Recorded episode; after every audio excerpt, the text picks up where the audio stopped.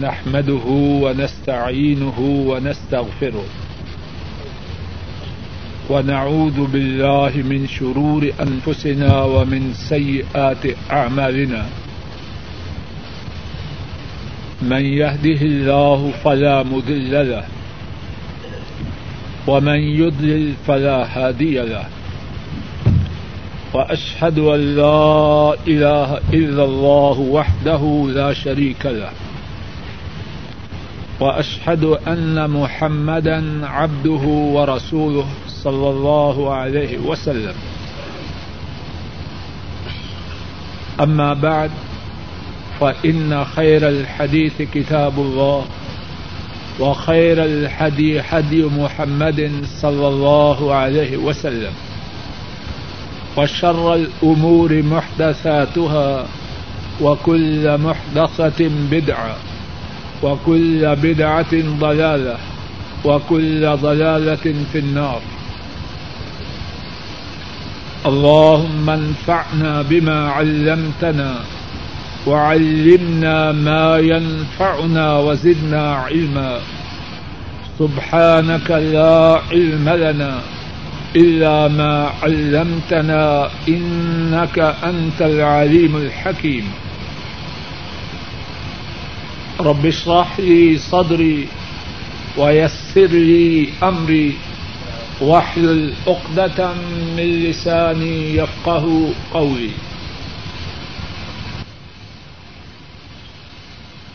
أعوذ بالله من الشيطان الرجيم. بسم الله الرحمن الرحيم. ثم أوحينا إليك أن اتبع ملة إبراهيم حنيفا وما كان من المشركين.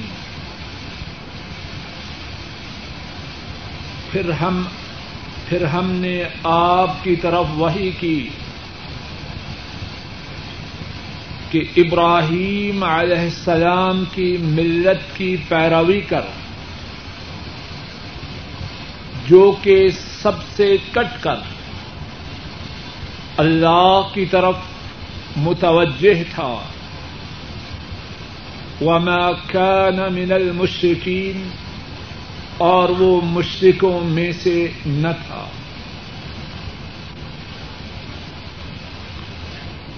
بات یہ ہے کہ ہم مسلمانوں پر جو فرائض اور واجبات ہیں، ان میں سے ایک اہم واجب، ایک اہم فریدہ یہ ہے کہ ہمارا معاملہ، ہمارا تعلق اپنی اولادوں سے اللہ مالک کے احکامات کے مطابق ہو۔ بہت سے لوگ اس بارے میں غفلت کا شکار ہے اولاد کے بارے میں اللہ مالک کے احکامات کی پابندی کی طرف ان کی کوئی توجہ ہی نہیں۔ اور کتنے لوگ ایسے ہیں اولاد کے متعلق، ان کی یہ خواہش ہے، ان کی یہ رغبت ہے کہ ان سے معاملہ شریعت کے مطابق ہو۔ لیکن حیران و پریشان ہیں کہ شریعت کے مطابق معاملہ کیسے اختیار کیا جائے۔ اللہ مالک کی ہم مسلمانوں پر یہ انتہائی شفقت و عنایت ہے کہ انہوں نے اس بارے میں ہماری رہنمائی فرمائی۔ رسول کریم صلی اللہ علیہ وسلم نے بھی اس بارے میں ہماری بہت زیادہ رہنمائی فرمائی۔ اور کتاب و سنت میں اس بارے میں جو ہماری رہنمائی کی گئی ہے، اس کی ایک صورت یہ ہے کہ اللہ والوں کا اولاد کے ساتھ جو تعامل تھا، اولاد کے ساتھ جو معاملہ تھا، اس کو کتاب و سنت میں محفوظ کیا گیا ہے۔ اور جن اللہ والوں کے اولاد کے ساتھ معاملہ کو کتاب و سنت میں محفوظ کیا گیا ہے انہی میں سے ایک عظیم شخصیت وہ ہیں جن کی ملت کی پیروی کا ہمارے نبی کریم صلی اللہ علیہ وسلم کو حکم دیا گیا اور جن کی ملت کی پیروی کا تمام اہل ایمان کو حکم دیا گیا ابتدا میں جو آیت کریمہ پڑی ہے، سورہ النحل کی ہے۔ اللہ فرماتے ہیں، ثم اوحینا الیک ان اتبع ملت ابراہیم حنیفہ ثم اوحینا الیک ان اتبع ملت ابراہیم حنیفہ وما كان من المشرکین۔ پھر ہم نے آپ کی طرف وہی کی۔ ابراہیم علیہ السلام جو حنیف تھے، سب سے کٹ کر اللہ کی طرف متوجہ تھے۔ ہم نے آپ کی طرف وہی کی کہ ان کی ملت کی پیروی کر۔ اور وہ مشرکوں میں سے نہ تھے۔ اور اسی بات کا حکم اللہ نے امت محمدیہ صلی اللہ علیہ وسلم کو دیا۔ سورہ آل عمران میں ہے۔ اللہ مالک فرماتے ہیں کل صدق اللہ فتبعوا ملت ابراہیم حنیفہ وما كان من المشرکین۔ آپ کہہ دیجیے، اللہ نے سچ فرمایا۔ پس تم ملت ابراہیم کی اتباع کرو ملت ابراہیم کی پیروی کرو جو حنیف تھا۔ وما كان من المشرقین اور وہ مشرکوں میں سے نہ تھا۔ تو بات یہ ارض کر رہا تھا جن اللہ والوں کے اولاد کے ساتھ تعامل کو اولاد کے ساتھ معاملہ کو کتاب و سنت میں محفوظ کیا گیا، انہی میں سے حضرت ابراہیم علیہ السلام ایک وہ عظیم شخصیت ہے۔ ارادہ ہے کہ اللہ مالک کی توفیق سے ابراہیم علیہ السلام کی سیرت متحرہ کے اسی پہلو کے متعلق کچھ گفتگو کریں کہ اولاد کے بارے میں ان کا طرز عمل کیا تھا، ان کا طریقہ کیا تھا، ان کا معاملہ کیسا تھا۔ اس بارے میں اللہ مالک کی توفیق سے جو باتیں ارض کرنی ہیں ان کو شمار کر کے ارض کروں گا۔ جو ساتھی تحریر کر سکیں، وہ تحریر کریں اور جو تحریر نہ کر سکیں، اچھی طرح یاد کرنے کی کوشش کریں۔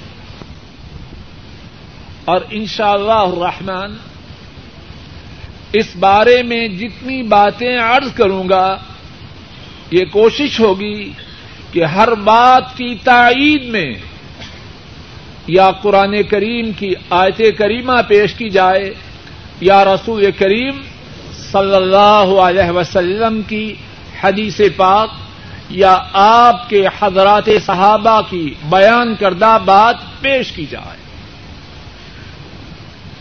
ابراہیم علیہ السلام کی سیرت طیبہ کے متعلق پہلی بات،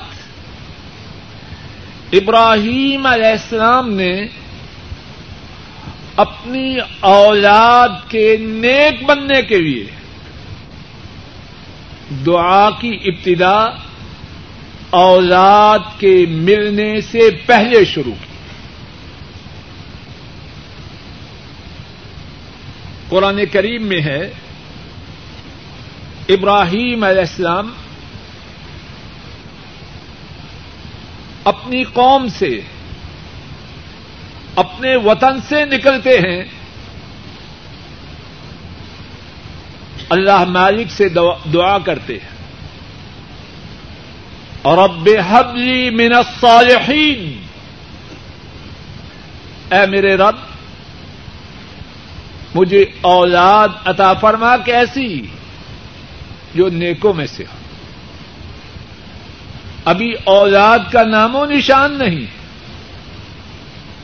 دعا کے لیے، اولاد کے لیے دعا کر رہے ہیں، صرف یہ نہیں کہا کہ اے رب بیٹا دے، بیٹے دے۔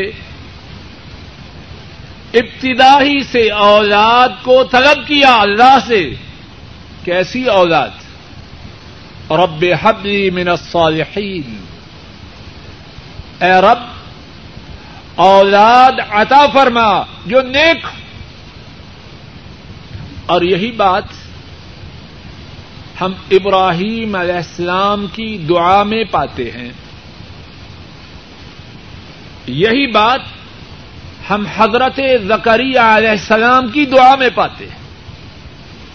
سورہ آل عمران میں حضرت زکری علیہ السلام کی دعا کا ذکر ہے۔ هنالك دعا زكريا ربه قال رب هب لي من لدنك ذرية طيبة إنك سميع الدعاء. زکریہ علیہ السلام نے وہیں اپنے رب سے فریاد کی، اے رب، مجھے پاکیدہ اولاد عطا فرما، بے شک آپ دعا کو سننے والے ہیں۔ اور سورہ مریم میں حضرت زکری علیہ السلام کی دعا کا ذکر کرتے ہوئے اللہ مالک نے فرمایا کہ زکری علیہ السلام نے کہا فہبلی ملدن کا ولیہ یا رسونی و یا رسومن آل یعقوب وج رب رضیا انہوں نے اللہ سے فریاد کی۔ فہبلی ملدن کا ولیہ یرسنی و یرس من آل یعقوب وج رب رضیا حضرت زکریہ علیہ السلام فریاد کرتے ہیں رب سے۔ مجھے ساتھی عطا فرمائیے۔ جو میرا وارث ہو، آل یعقوب کا وارث ہو۔ اور کیسا ہو؟ وج ال ہو رب رویہ اور اے رب، وہ ایسا ہو کہ اس کے اخلاق پسندیدہ ہوں۔ اس کے اعمال پیارے ہوں۔ رک جائیے۔ ہم اولاد اللہ سے طلب کرتے ہیں کہ نہیں؟ کرتے ہیں۔ لیکن کتنے لوگ ہیں اولاد کے طلب کرتے ہوئے ابتدا ہی سے اللہ سے اس بات کا سوال کرتے ہیں کہ یا اللہ نیک اولاد دے۔ اور پھر جو اولاد والے ہیں، ان میں سے کتنے ہیں جو یہ دعا کرتے ہیں اے اللہ ہماری اولادوں کو نیک بنا۔ دعا ہو رہی ہے، اللہ بچے کو کامیاب کر۔ اللہ بچے کو یہ کر، وہ کر وہ کر۔ سب باتیں ٹھیک ہیں۔ لیکن ہماری دعاؤں کا کتنا حصہ اس بات کے لیے مخصوص ہے کہ اللہ ہماری اولادوں کو نیک بنائے۔ سنیے۔ اور یاد رکھیے، اولاد میں خیر تب ہے جب وہ نیک ہو۔ اگر اولاد نیک نہیں، اس اولاد میں کوئی خیر نہیں۔ کتنے ہیں لوگ اولادوں والے؟ کبھی آپ نے سنا نہیں؟ ہاتھ اٹھا کے اللہ سے دعا کرتے ہیں، یا اللہ ان کو زمین سے اٹھا لے دے دیکھیں لوگ کے نہیں؟ اولاد وہ اولاد ہے جو انسان کے لیے نفے کا سبب ہے، اطمینان کا سبب ہے، وہ کون سی اولاد ہے جو عرش والے رب کی تابے دار ہے؟ اور پہلی بات، حضرت ابراہیم علیہ السلام کی بحثیت باپ سیرت کے حوالے سے جو ارض کر رہا ہوں وہ کیا ہے؟ ابراہیم علیہ السلام نے سبق کی طرح یاد کیجیے۔ اور بات کہنے کا مقصد بھی یہ ہے کہ یہ باتیں یاد کریں اور بحثیت والد ان باتوں کو اپنی زندگیوں میں لے آئیں۔ تو پہلی بات، ابراہیم علیہ السلام کی بحثیت باپ کے سیرت کے حوالے سے کیا ہے؟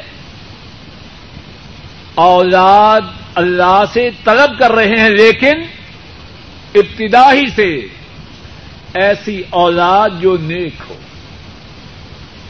نمبر دو، ابراہیم علیہ السلام اپنی اولاد سے بہت پیار کرتے ہیں۔ اور جب درس چلے گا، یہ موضوع چلے گا، تو ساتھ ساتھ یہ بات مزید انشاءاللہ اللہ واضح ہوتی جائے گی۔ اپنی اولاد سے بہت پیار کرتے ہیں، لیکن جہاں دین اور دنیا کا ٹکراؤ ہے، ابراہیم علیہ السلام اپنی اولاد کے لیے آخرت کو ترجیح دیتے ہیں۔ دین کو فوقیت دیتے ہیں۔ دنیاوی مفادات دنیاوی راحتیں ان کو چھوڑ کر اولاد کی دینی مسحت کو ترجیح دیتے ہیں۔ اور اس بارے میں جو مختلف دلائل ہیں، ان میں سے ایک بات وہ ہے۔ جس کا اللہ مالک نے سورہ ابراہیم علیہ السلام میں ذکر فرمایا ہے۔ اور اسی بات کا ذکر صحیح بخاری میں ہے۔ حضرت عبداللہ ابن عباس رضی اللہ تعالی عنہما اسی بات کو ذکر کرتے ہیں۔ سنیے اور یاد رکھیے۔ صحیح بخاری میں ہے، عبداللہ ابن عباس رضی اللہ تعالی عنہما وہ بیان کرتے ہیں۔ ابراہیم علیہ السلام حضرت اسماعیل علیہ السلام کی والدہ اور اسماعیل علیہ السلام کو لے کر مکہ مکرمہ پہنچتے ہیں۔ اور اس وقت اسماعیل علیہ السلام اپنی ماں کا دودھ پیا کرتے تھے، بالکل چھوٹے تھے۔ اپنی بیگم کو، اپنی بیوی کو اس جگہ چھوڑتے ہیں جہاں کے بیت اللہ ہے۔ اور تب مکہ میں نہ کوئی انسان تھا، نہ پانی تھا، نہ کوئی چیز تھی۔ ابن عباس فرماتے ہیں ولی سب مکت یوم ادن احد ولی سب ولی سب فوضعهما هنالك۔ جہاں چھوڑا سرزمین مکہ میں، وہاں نہ کوئی انسان نہ پانی۔ ماں بیٹے کو وہاں چھوڑا۔ اور پھر ابراہیم علیہ السلام ان دونوں ماں بیٹے کو وہاں چھوڑ کر واپس پکڑتے ہیں۔ کچھ فاصلے پہ جا کے اپنا چہرہ مبارک بیت اللہ کی طرف کرتے ہیں۔ اپنے ہاتھوں کو اٹھاتے ہیں اور عرش والے رب کے روبرو التجا کرتے ہیں۔ کیا کہتے ہیں؟ قرآن کریم میں ان کی اس دعا کو ہمیشہ کے لیے محفوظ کر دیا گیا۔ کیا کہتے ہیں؟ اور ابن انی اسکن تو من ذریتی بے وادن غیر دی در ان بیتک المحرم۔ ربنا لیقیم الصلاح اے ہمارے رب میں نے اپنی اولاد کو ایسی وادی میں بسایا ہے جس میں کھیتی نہیں۔ توجہ کیجیے ایسی وادی میں بسایا ہے جہاں کھیتی نہیں۔ لیکن وہاں کیا ہے؟ ان بیت المحرم۔ وہاں آپ کا حرمت والا گھر ہے۔ اور کیوں بسایا ہے؟ ربنا لیقیم الصلاح اے ہمارے رب، ان کو وہاں بسایا ہے تاکہ وہ نماز کو قائم کریں۔ توجہ کیجیے ایک طرف دنیاوی آسائشیں ہیں۔ ایک طرف نماز کا قائم کرنا ہے، دوسرے الفاظ میں، ایک طرف دنیاوی مسرتیں ہیں، ایک طرف دینی مسحت ہے۔ ابراہیم علیہ السلام نے دونوں میں سے کس مسحت کو اپنی اولاد کے لیے پسند کیا؟ ہے بات سمجھ میں آ رہی ہے نہیں آ رہی؟ جواب دیجیے واضح ہیں دونوں باتیں۔ وہ سرزمین کھیتی نہیں۔ وہ سرزمین کوئی انسان نہیں۔ حدیث کے الفاظ ہیں لئی سبا عہد وہاں کوئی نہیں۔ اور حدیث کے الفاظ ہیں لئی سبا ماں وہاں پانی نہیں۔ اور ایک روایت میں ہے، وہاں کوئی چیز نہیں۔ اب کون بس آئے وہاں اپنی اولاد کو؟ اور ابراہیم علیہ السلام جس طرح کے تھوڑی دیر پہلے ذکر کیا، اپنی اولاد سے بہت محبت کرنے والے۔ دنیاوی مسلحتیں وہاں مفقود ہیں۔ دنیاوی آسائشوں کا نام و نشان نہیں۔ لیکن اخروی مسلحت ہے، دینی مسلحت ہے کہ ان کی نسل بیت اللہ کے پڑوس میں ہوگی، اللہ کے لیے نماز کو قائم کرے گی۔ کس کو پسند کیا؟ دینی مسحت کو ترجیح دی۔ اور آیت کریمہ پہ ذرا دوبارہ غور کیجیے ربنا انی اسکن تو من ذریتی بواد غیر ذی زرع ان دا بیتک المحرم۔ اے ہمارے رب، میں نے اپنی نسل کو ایسی وادی میں بسایا ہے جہاں کھیتی نہیں۔ آپ کے حرمت والے گھر کے پاس۔ ذرا غور کیجیے پھر کہا، ربنا، اے ہمارے رب لیقیم الصلاح تاکہ وہ وہاں نماز کو قائم کرے۔ قاضی بیزابی رحمہ اللہ مشہور مفسر ہیں۔ انہوں نے یہاں ایک نقطہ بیان کیا۔ ہے اور نقطہ یہ ہے کہ ابھی جملے کی ابتدا میں کہا، ربنا انی اسکن تو من ذریتی۔ اے ہمارے رب، اب چند الفاظ بول کے پھر کہا، ربنا لیقیم الصلاة۔ اب دوبارہ جو ربنا کہا، تو کیوں کہا؟ سوال واضح ہے، بولیے۔ چند الفاظ کے بعد دوبارہ ربنا کیوں کہا؟ قاضی بیزاوی رحمہ اللہ بیان کرتے ہیں، دوبارہ ربنا کہنے میں یہ حکمت ہے، اے رب، اپنی اولاد کو یہاں بسا رہا ہوں۔ میرا مقصود صرف یہ ہے کہ وہ تیری عبادت کرے،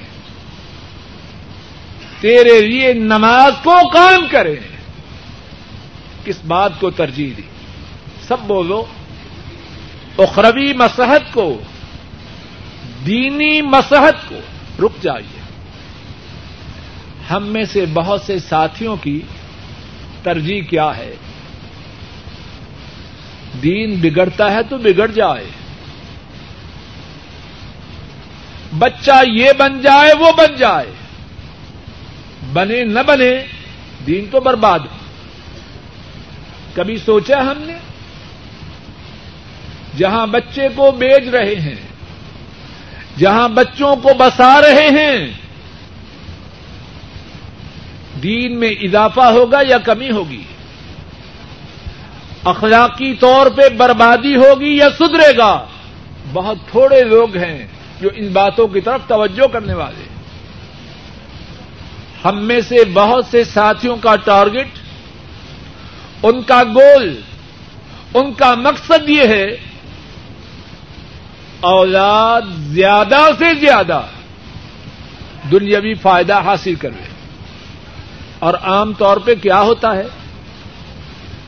آخرت کو ہم نے چھوڑا، دنیا ہماری اللہ کے، اللہ نے برباد کر دی۔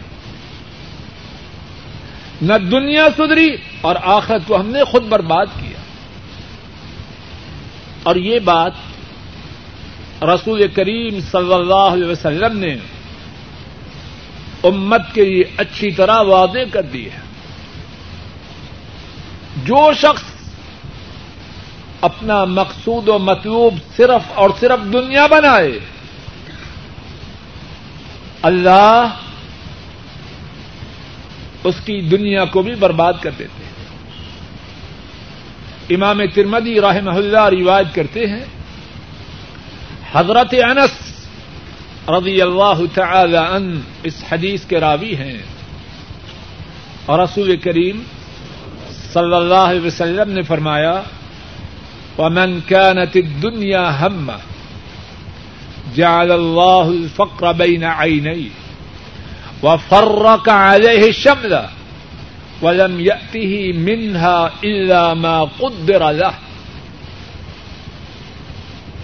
فرمایا، جو شخص دنیا کو اپنا مقصود بنا لے، اس کے یہ تین نتائج کیا کیا؟ نمبر ایک، اللہ اس کی پیشانی پہ فقر و فاقہ لکھ دیتے۔ تونگری ملتی نہیں۔ نمبر دو اللہ اس کے معاملات کو بگاڑ دیتے اب جس کے معاملات کو اللہ بگاڑے، کوئی اس کے معاملات کو سدھار سکتا ہے۔ اور نمبر تین، فرمایا جس دنیا کو اس نے اپنا مقصود بنایا، وہ دنیا بھی اتنی ہی ملتی ہے جتنی اللہ نے اس کے مقدر میں کی ہے۔ ہم دنیا اپنے ارادے سے اپنی مرضی کے مطابق حاصل کر سکتے ہیں؟ دنیا کس کے قبضہ قدرت میں ہے؟ ارشوال رب کے۔ ابراہیم علیہ السلام کے متعلق بحثیت باپ دوسری بات کیا بیان کی؟ انہوں نے اپنی اولاد کی دینی مسحت کو ان کی دنیاوی مسحت پر ترجیح دی۔ تیسری بات، ابراہیم علیہ السلام نے جب اولاد کی دینی مسحت کو دنیاوی مسحت پر ترجیح دی، تو اپنی اولاد کی دنیاوی ضروریات کو نظر انداز نہیں کیا۔ توجہ کیجیے دینی مسحت کو ترجیح دی تو دنیا کو بھول گئے نہیں۔ اولاد کو دنیاوی طور پر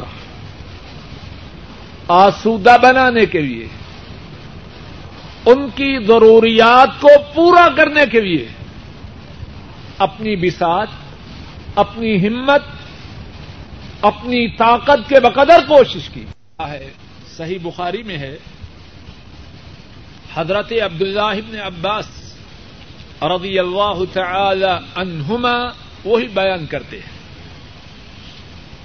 ابراہیم علیہ السلام جب اسماعیل علیہ السلام کی والدہ کو اور اسماعیل علیہ السلام کو سرزمین مکہ میں لائے اور انہیں وہاں چھوڑا۔ تب مکہ میں کوئی نہ تھا، پانی بھی نہ تھا۔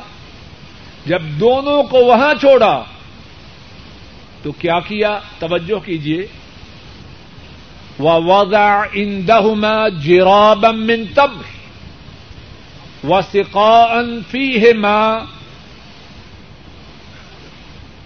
اپنے رخت جگر، اپنے نور نظر، اسماعیل علیہ السلام کو اور ان کی والدہ کو جب مکے میں چھوڑا تو اس کے ساتھ ساتھ کھجوروں کا ایک تھیلا چمڑے کا بنا ہوا۔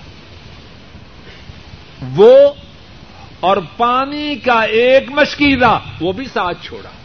کچھ بات سمجھ میں آئی؟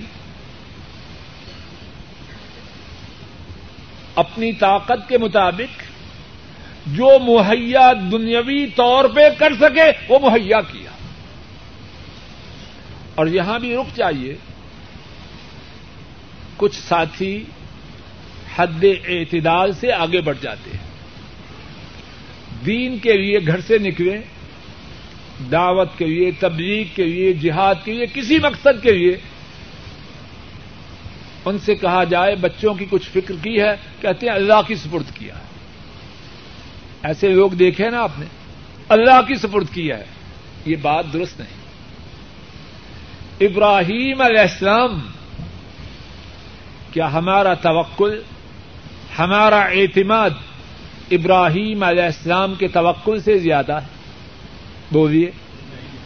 اور پھر ابراہیم علیہ السلام کا وہاں چھوڑنا عرش والے رب کے حکم سے تھا۔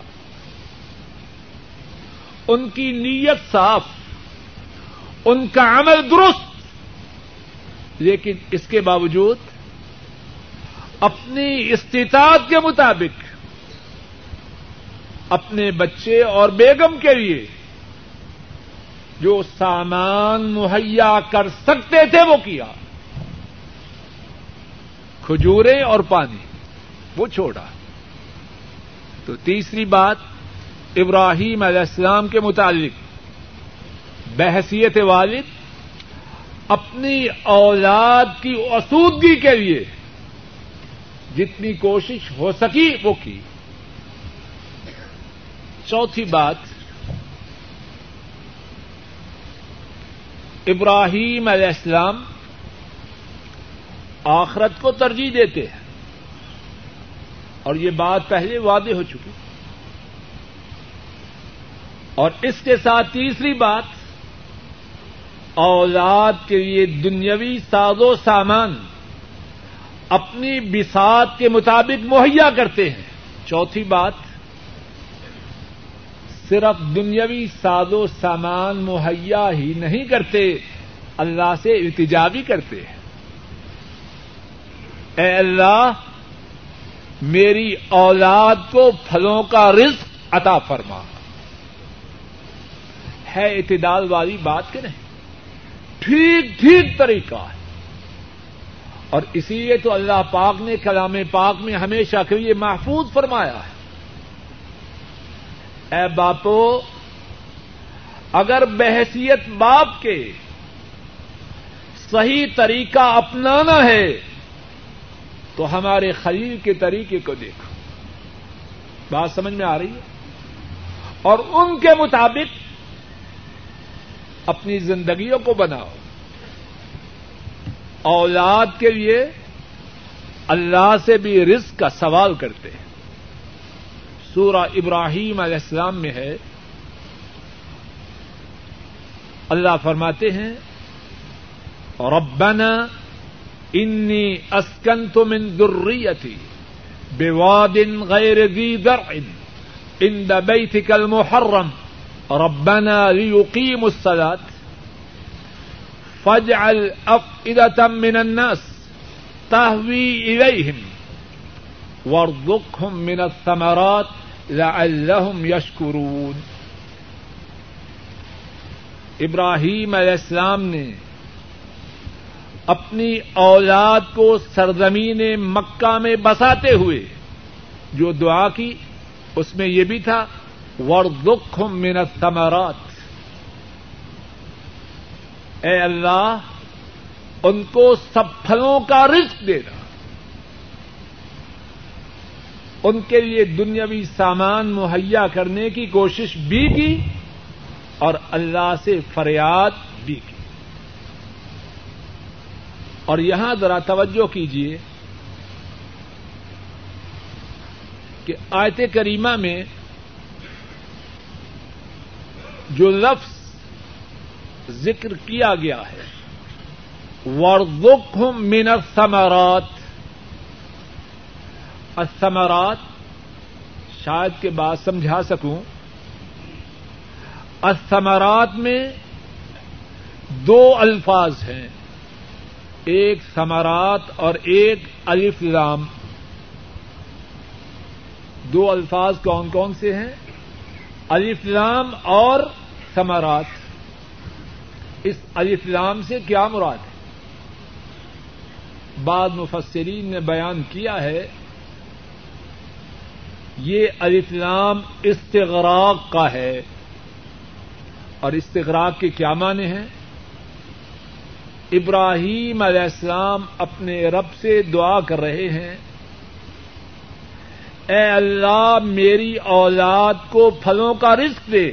اور کون سے پھلوں کا؟ اس لام سے مراد یہ ہے جتنے پھل۔ لوگ جانتے اور پہچانتے ہیں۔ میں اپنی اولاد کو تیرے گھر کے پاس بسا رہا ہوں۔ میری اولاد کو تمام پھلوں کا رزق عطا فرما۔ ایک پھل، دو پھل، دس پھل، بیس پھل نہیں۔ جتنے پھل لوگوں میں جانے، پہچانے جاتے ہیں، اے اللہ، میری اولاد کو ان تمام پھلوں کا رزق عطا فرما۔ اور یہاں توجہ کیجیے اولاد کے لیے دعا بھی کر رہے ہیں، خوب دل کھول کے کر رہے ہیں۔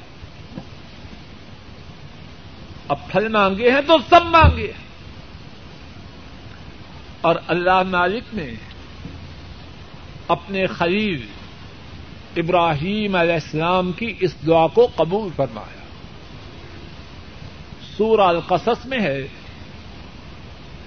اللہ فرماتے ہیں، اولم نمکن لهم حرما آمنا۔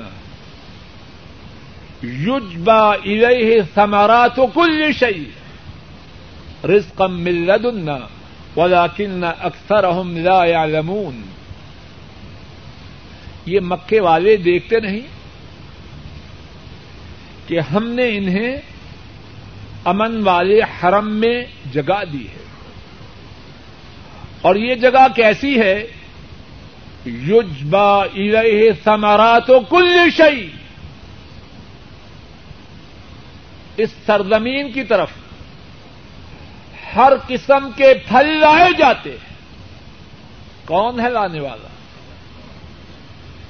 یوجبا ارے سمارا تو کل شعی ہر قسم کے پھلوں کو یہاں لایا جاتا ہے۔ رزق مل دنیا یہ ہماری طرف سے رزق ہے۔ ولا کن اکثر يعلمون لیکن اکثر لوگ نہیں جانتے۔ رک جائیے۔ آج ہم اللہ کے فضل و کرم سے مکہ مکرمہ حاضر ہوں، اپنی آنکھوں سے ابراہیم علیہ السلام کی دعا کی قبولیت کا یہ منظر نہیں دیکھتے۔ دیکھتے ہیں کہ نہیں؟ اور رک جائیے۔ بہت ضروری بات ہے۔ شاید کہ اللہ میری اور آپ کی سمجھ میں اتار دے۔ پھر پیچھے جاتے ہیں۔ ابراہیم علیہ السلام نے اپنی اولاد کے لیے کس بات کو ترجیح دی؟ بھائیو، جواب دو۔ کس کو ترجیح دی؟ سب بولو۔ تاکہ بات یاد ہو جائے۔ سب بولو، کس کو ترجیح دی؟ دین کو۔ کس کو چھوڑا؟ دنیا کو۔ کھیتی نہیں، پانی نہیں، انسان نہیں، کوئی چیز نہیں۔ دین کو ترجیح دی۔ اور دعا کی، یا اللہ، میں نے دین کو ترجیح ہے اپنی اولاد کے لیے، دنیا پر۔ لیکن دنیا کی بھی ضرورت ہے۔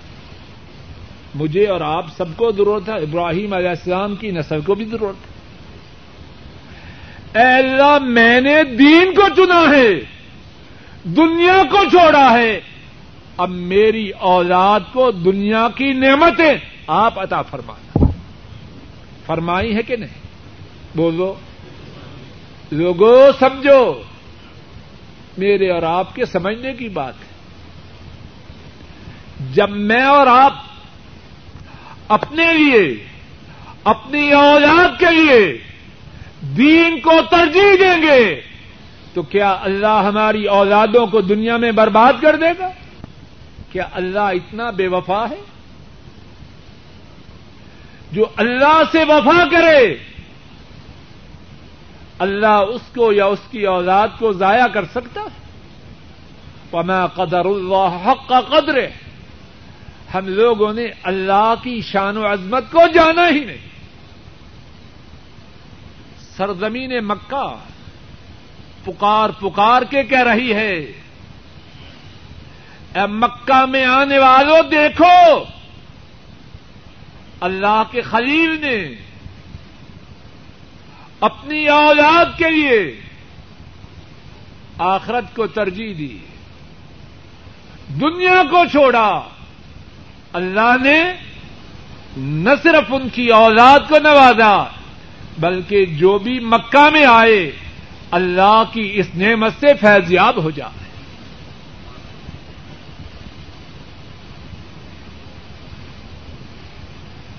اس کے علاوہ، ابراہیم علیہ السلام کی سیرت طیبہ میں بحثیت باپ کے کتنی ہی باتیں ہیں اللہ کی توفیق سے کچھ باتیں آئندہ درس میں پیش کرنے کی کوشش کی جائے گی۔ اللہ مالک اپنے فضل و کرم سے جو بات کہی گئی ہے اس کو قبول فرمائے۔ کہنے اور سننے میں جو غلطی ہوئی ہے، اللہ اس کو معاف فرمائے۔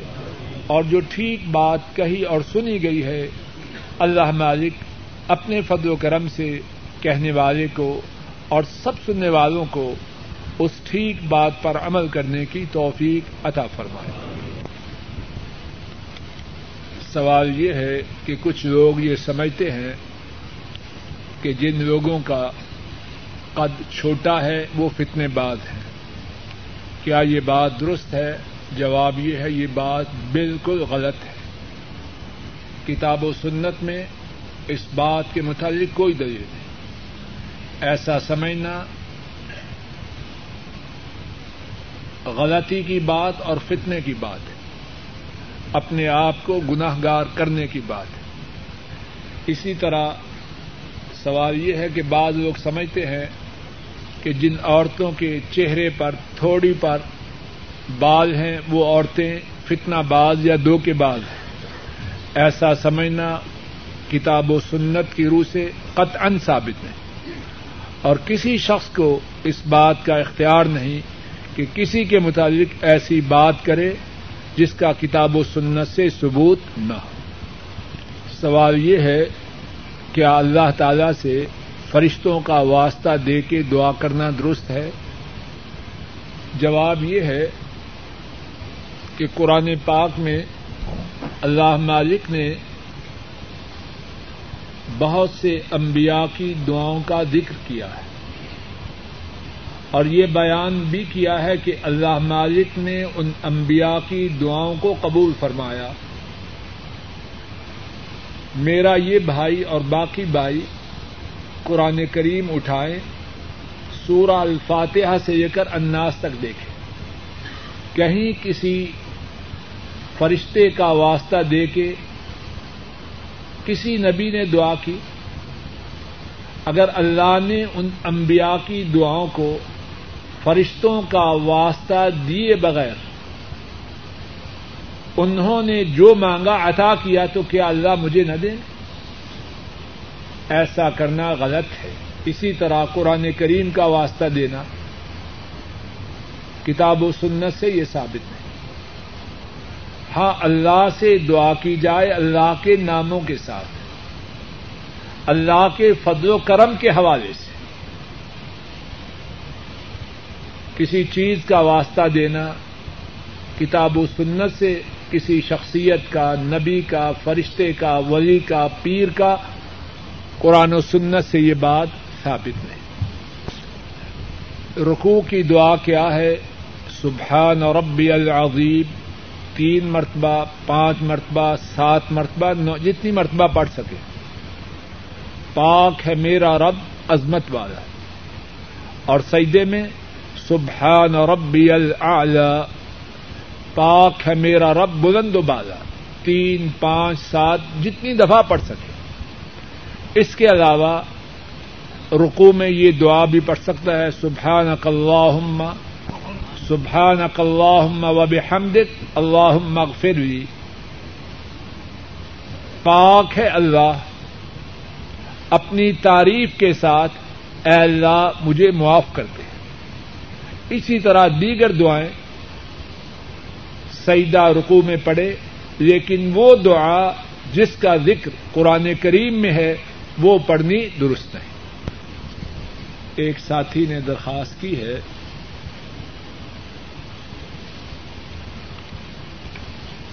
کہ ان کی والدہ محترمہ گزشتہ ہفتہ فوت ہو چکی ہیں۔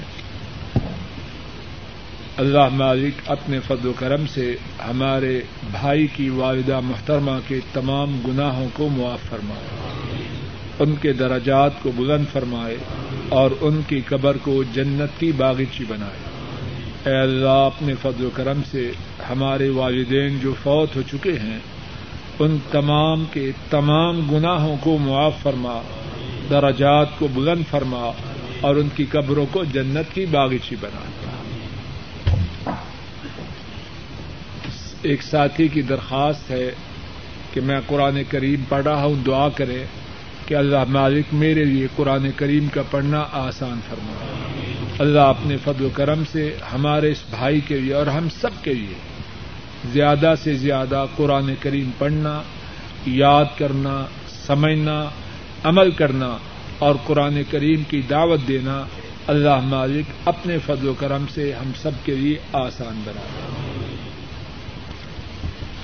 سوال یہ ہے کیا عورت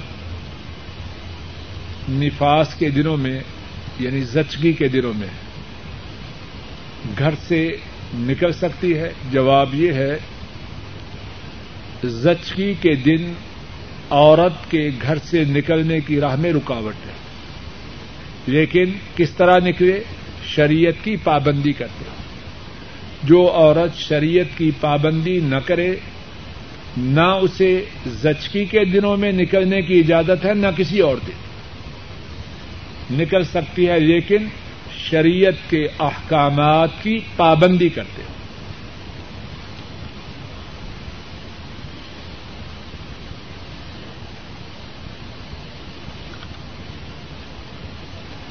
ایک ساتھی نے لکھا ہے کہ میں فجر اور اثر کی نمازیں عام طور پر تھکاوٹ اور سستی کی وجہ سے تاخیر سے ادا کیا کرتا تھا۔ اب درس میں سنا تو میں نے بر وقت ادا کرنا شروع کیا ہے، لیکن پھر بھی کبھی کبھی سستی ہو جاتی ہے۔ تو دعا کی درخواست کی گئی ہے کہ دعا کیجیے کہ اللہ مالک مجھے فجر اور اثر کی نمازیں ٹھیک وقت پر جماعت کے ساتھ ادا کرنے کی توفیق عطا فرمائے۔ اللہ مالک اپنے فضل و کرم سے ہمارے اس بھائی کو اور ہم سب کو ساری زندگی مرنے تک فجر اور اثر کی نمازیں اور تمام نمازیں جماعت کے ساتھ ٹھیک وقت پر ادا کرنے کی توفیق عطا فرمائے۔ سوال یہ ہے ساتھی لکھتا ہے کہ ارادہ تھا کہ بچیوں کے رشتے دیندار لڑکوں کے ساتھ کروں۔ لیکن بیگم صاحبہ نہیں مان رہے۔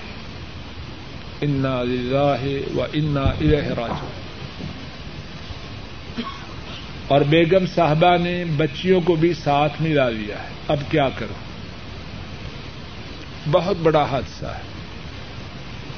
کہنے کو بات معمولی ہے لیکن بہت بڑا حادثہ ہے۔ ابھی ابراہیم علیہ السلام کی سیرت کے حوالے سے اس موضوع کے متعلق انشاءاللہ گفتگو ہوگی۔ لیکن اب جو بات مختصر طور پہ عرض کروں، اس بھائی کے لیے بھی، اس بھائی کی بیگم کے لیے بھی اور سب کے لیے۔ بچوں اور بچیوں کے ساتھ بہت بڑی دشمنی یہ ہوتی ہے کہ ان کا رشتہ کسی ایسے مرد یا ایسی عورت سے کیا جائے جو دین سے دور ہو۔ ذرا بات کی طرف توجہ کیجیے۔ جو دین سے دور ہے، وہ کس کے ساتھ بے وفائی کرنے والا ہے؟ بولیے۔ جو دین سے دور ہے، بات سمجھ نہیں آ رہی۔ جو دین سے دور ہے، وہ کس کا بے وفا ہے؟ جو اللہ کا بے وفا ہے، وہ تیری اور میری بچی سے وفا کرے گا۔ ذرا سوچ تو صحیح۔ تیری عقل پہ پردہ کیوں پڑا ہے؟ جو اس مالک سے بے وفائی کر رہا ہے، جس نے پانی کے قطرے سے اسے پیدا کیا اتنا خوبصورت انسان بنایا۔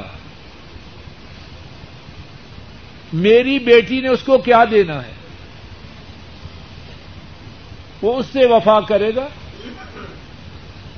اور اگر تو لا رہا ہے بے دین عورت، تو جس لڑکی نے مالک سے بے وفائی کی ہے، وہ تیرے لڑکے سے کیا وفا کرے گی؟ بہت بڑی حماقت ہے۔ اور یہ بات میں جذبات کی روح میں بہ کے نہیں کہہ رہا، کائنات کے رب کی قسم یہ حقیقت ہے۔ اولاد کے ساتھ ایک بہت بڑی نیکی یہ ہے۔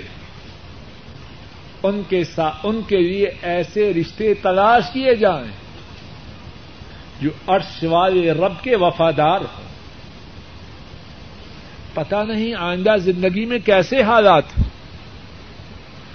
اگر مرد کے دل میں رب کا دین ہوگا، تو بچی پہ ظلم تو نہ کرے گا۔ پسند کرے یا ناپسند کرے، دونوں باتیں ممکن ہیں کہ نہیں؟ اگر پسند کرے گا، تو عزت و احترام کرے گا۔ اور اگر پسند نہ بھی کرے، تو اس کا دین اس کو بچی پر ظلم سے روکے گا۔ ہے کہ نہیں یہ بات؟ اب اندر دین نہیں۔ تو ساری زندگی اپنی بچی کے ساتھ تو نہیں بیٹھا ہوا۔ اگر اس نے پسند نہ کیا، تو کون اس کو ظلم سے روکے گا؟ اور پھر ایک اور بات ہے، اور یہ بات عام طور پر مشاہدہ میں آتی ہے۔ اگر خامن بے دین ہے، تیری بیٹی بڑی دیندار ہے۔ صحبت کا اثر ہوتا ہے کہ نہیں؟ سبزی مارکیٹ سے، فروٹ مارکیٹ سے پھل اور سبزیاں لائیں، گاڑی میں کتنی دیر تک خوشبو رہتی ہے؟ عقل مند آدمی اگر گاڑی میں سونگے تو جان جاتا ہے کہ آج کون کون سا فروٹ چودھری صاحب گھر لے کے آیا پتہ چل جاتا ہے کہ نہیں؟ اگر لوہا آدھے گھنٹے، ایک گھنٹے کی صحبت کا اتنا اثر لیتا ہے، سبزیاں اتار لی گئی فروٹ اتار کے سلاجوں میں رکھے گئے، لیکن گاڑی میں سے خوشبو آ رہی۔ اگر تیری یا میری بیٹی کسی بدکار کے ہاں چلی گئی، تو اس بات کی گارنٹی ہے کہ ہماری اولادیں بدکاری سے بچ سکے گی؟ جو بدکار بھی صحبت میں جائے گی کس بات کا خدشہ ہے۔ جو نشہ کرنے والے کی صحبت میں جائے گی، عام طور پر کیا ہوگا؟ اور گندگی کا اثر اچھائی سے زیادہ ہوتا ہے۔ بہت بڑا ظلم ہے۔ اپنی اولادوں کو وہاں دینا یا اپنی اولادوں کے لیے وہاں سے رشتے لانا جو دین سے دور۔ ہے ہماری اپنے اس بھائی کے لیے دعا بھی ہے اور دوسری ان سے یہ بات ان کے گھر میں جھگڑے کے لیے نہیں، لیکن حقیقت کے طور پر بچی کا رشتہ باپ کی اجازت کے بغیر نہیں ہو سکتا۔ ماں مشورہ دے سکتی ہے، لیکن فیصلہ باپ کے ہاتھ میں۔ اور باپ تنہا فیصلہ نہیں کرتا تاکہ اعتدال کو نہ چھوڑے۔ باپ اور بیٹی دونوں کی مشترکہ رائے سے بچی کا رشتہ ہوتا ہے۔ ماں کی حیثیت مشورہ دینے والی عورت کی حیثیت سے زیادہ نہیں۔ تو ہماری بھائی کی دعا بھی ہے اور دوسری بات یہ ہے کہ وہ اپنے گھر والوں کو سمجھائے۔ اور پتہ نہیں کون بھائی ہے، لیکن ہمارا یہ بھائی ذرا اپنی گزشتہ زندگی کا محاسبہ کرے کیا اس نے اپنے گھر میں دین کو جاری کرنے کی کوشش کی ہے؟ یا ارادے تو دین کے ہیں اور سارا گھر بربادی کی راہ پہ ہے؟ اور ہمارے بھائی کے اس سوال میں ہم سب کے لیے سبق ہے۔ یہ نہ ہو کہ جب نکاح کا جب بچی کے رشتے کا موقع آئے، پھر تو ماشاء اللہ بہت بڑا صوفی ہے اور پہلے سارے کام شیطانوں والے اس وقت کے آنے سے پہلے پہلے اپنے آپ کو بھی، اپنی بیوی کو، اپنی بیٹیوں کو، اپنے بیٹوں کو دیندار بنانے کے لیے پوری کوشش کریں۔ سوال یہ ہے کہ جاہری نمازوں میں سورہ الفاتحہ پڑھنا ضروری ہے؟ جواب یہ ہے، ہر رقط میں خواہ وہ جاہری نماز کی ہو یا سری نماز کی ہو، سورہ الفاتحہ پڑھنا ضروری۔ سوال یہ ہے کہ کسی شخص نے جس کے اپنے بیٹے اور بیٹیاں ہیں، ایک بچی اے ڈی سینٹر سے لے کر اپنے گھر میں پالی تو اب وہ بیٹی، کیا اس کی بیٹی ہے؟ جواب یہ ہے کہ وہ بیٹی اس کی بیٹی نہیں۔ وہ جس کی ہے، اسی کی ہے۔ قرآن کریم میں اس بارے میں واضح حکم ہے۔ اور اس کی ولدیت اس آدمی کے نام پہ نہ لکھی جائے۔ جہاں تک پردے کا تعلق ہے اگر اس بچی نے اس آدمی کی بیوی کا دودھ پیا ہے، تو اس کے بیٹوں اور بیٹیوں کی رضائی بہن بن گئی۔ تو پھر اس کے لیے پردہ نہیں۔ وگرنا اس کے بیٹوں کے ساتھ اس کا کوئی تعلق نہیں۔ جب وہ کچھ بڑی ہو جائے، تو اس کے بیٹوں سے پردہ کرے۔ بلکہ یہ شخص جس نے اس کو اپنی بیٹی بنایا ہے، اس سے بھی اس کا پردہ کرنا لازم ہے۔ یہ اس کی بیٹی ہے ہی نہیں۔ اللہ مالک اپنے فضل و کرم سے جو ٹھیک بات کہی گئی ہے، اس کو قبول فرمائے۔ کہنے اور سننے میں جو غلطی ہے، اللہ مالک اپنے فضل و کرم سے اس کو معاف فرمائے۔ سبحان ربك رب العزة أما يصفون وسلام على المرسلين والحمد لله رب العالمين